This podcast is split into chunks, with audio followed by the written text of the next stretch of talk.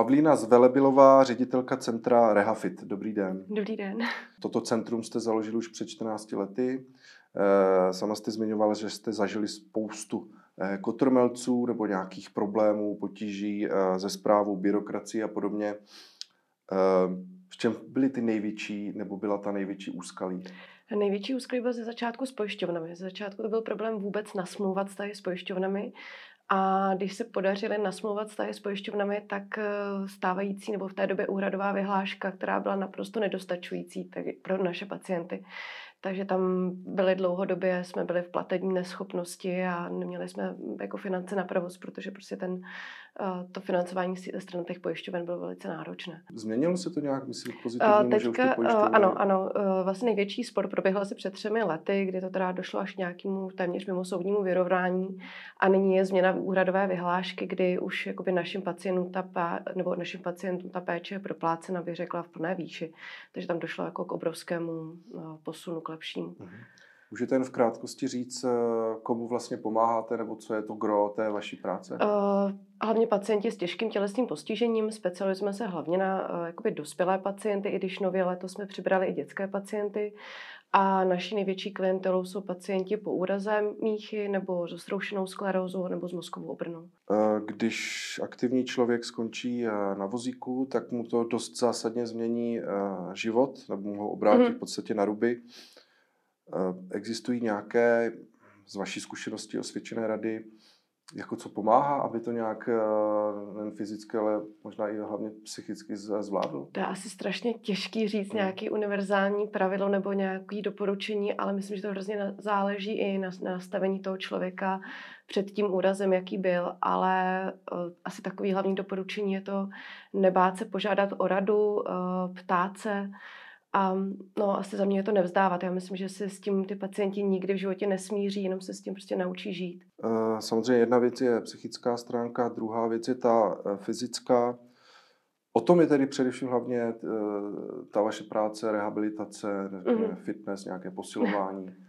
Uh, no, jde to ruku v ruce. Vlastně, kdybychom se věnovali čistě jenom fyzioterapii a nevěnovali se i té jako psychické stránce toho pacienta, mm. tak myslím, že bychom neměli asi ty výsledky, jaké máme. Jde to opravdu, nesmí to jít odděleně. No. Mm. A kolik vlastně takových uh, pacientů máte nebo staráte se o ně? My máme, nám, nebo naším centrem v dnešním dní prošlo, jsem se dívala, když jsem sem šla, uh, asi 900 mm-hmm. a za týden máme okolo 200-250 návštěv a okolo 120-140 aktivních pacientů, kteří chodí jakoby teďka. Spíš se ptám na to, jak je strukturovaná, řekněme, ta finanční stránka toho vašeho centra. Mm-hmm.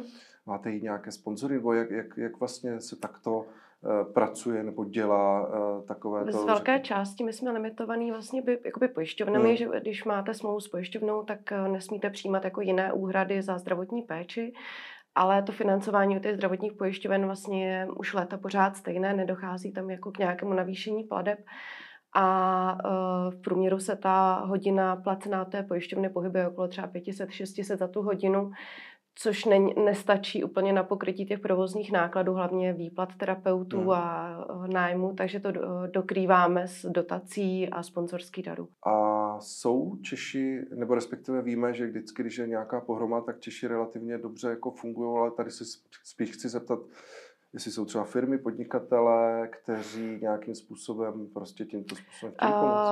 Uh, co se týče směrem k naší organizaci, tak eh, je to spíše, že sponzory máme individuální dárce a většinou mm-hmm. jsou to lidé, kteří eh, se na nás navázali, jsou to rodiče pacientů nebo mhm. většinou moji kamarádi, kteří mě znají a vědí, co děláme, že ty peníze opravdu skončí u pacientů a nejdou někam jinam. Mm-hmm. Ale myslím, že všeobecně Češi rádi přispívají, ale musí to být vidět a nejsme velká organizace, která by byla v médiích, takže uh, Aha Eh, spíš bych řekla, že Češi přispívají eh, individuálně, když třeba někde vidí, že někdo potřebuje nový vozík nebo něco, mm-hmm. tak, tak to ano. My jsme se bavili i eh, nejen o té psychické, ale té fyzické stránce těch vašich služeb.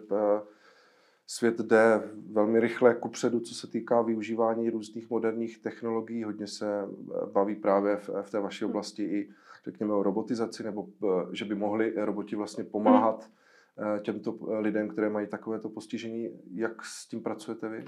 My bychom s tím rádi pracovali, ale to je tak strašně finančně nedostupný, že bohužel to nemáme k dispozici vůbec. Máte to třeba v plánu, myslím tím, že eh, se třeba díváte, jak to funguje, řekněme, někde my ve chodí, světě?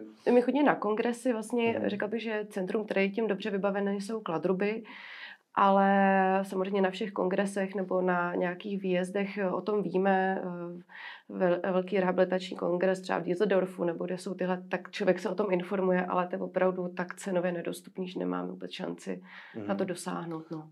A jsou tady v této oblasti nějaké trendy, jako jakým způsobem vlastně můžou pomoci? Uh, teďka hodně běží, bych řekla, taková virtuální realita, vlastně cvičení v té představě, že to i pacientům pomáhá.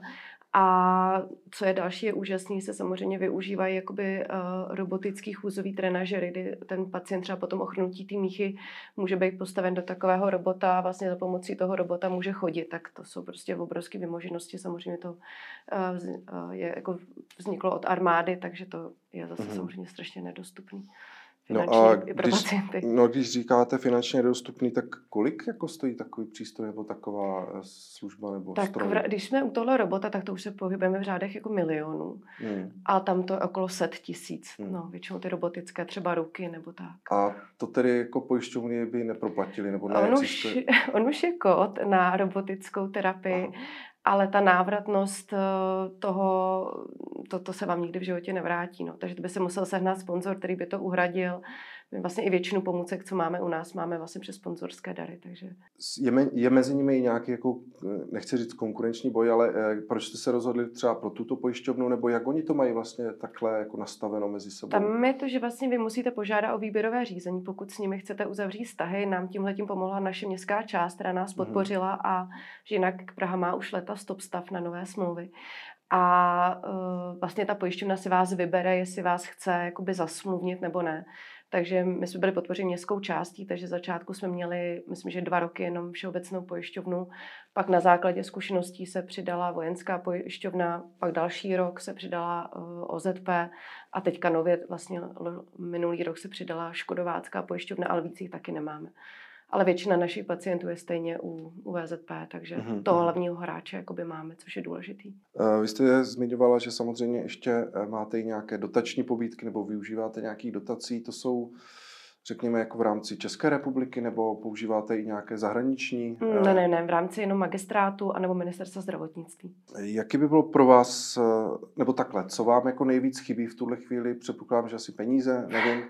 Eh, nebo máte nějaké plány v tomto ohledu, jak třeba víc získat eh, peněz pro, pro, pro tu vaši eh, společnost, respektive pro centrum? My se zkoušeli, nebo rozjeli jsme projekt jakoby komerční, který jede současně s naším jako neziskovým projektem. Je to jakoby zádová ambulance, která je specializovaná pro lidi, kteří, jakoby pro nás, kteří se ráno probudí, máte třeba zablokovaný mhm. krk, záda a potřebujete okamžitou pomoc. Většinou zkušenost je taková, že někdo zavolá na rehabilitaci, je tam čekačka dva až tři měsíce, no a máme vlastně okamžitou pomoc ten samý den. Tak to je jakoby takový komerční projekt, jak tam mm přizvat jakoby chodící klientelu, platící klientelu, která si to samozřejmě jakoby zaplatí a pro nás je to prostě samozřejmě nějaký finanční jako benefit, tak to je teďka nový projekt, který máme.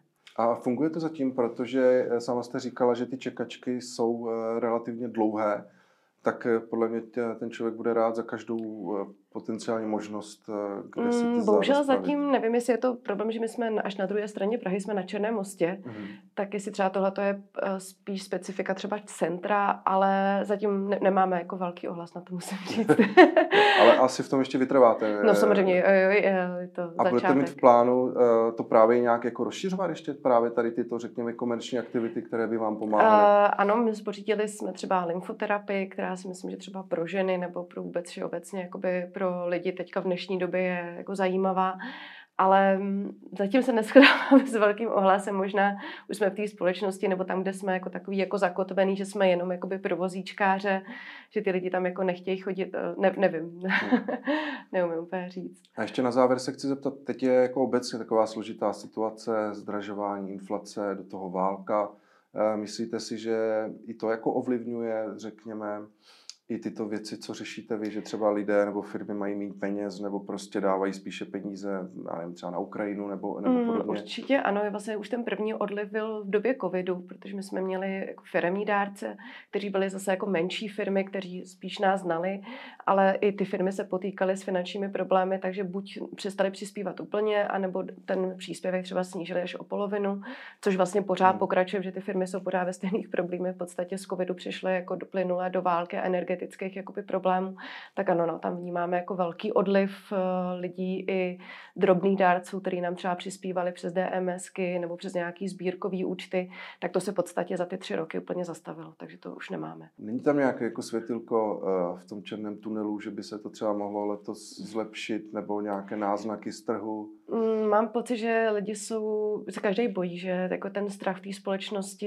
je, je obrovský, že nikdo neví, Eh, jako co bude, jestli bude mít na jídlo, jestli bude mít na hmm. zaplacení hmm. složenek, takže jako naprosto chápu, že každý si nechává jako rezervy, rezervy pro, mm, pro sebe, no. Hmm. Nebo to posílá přesně na nějaký velký jakoby projekty. Dobře, uh, budeme uh, držet palce. Tohle byla Pavlína Zvelebilová, ředitelka centra Rehafit. Děkuji moc za rozhovor. Děkuji moc.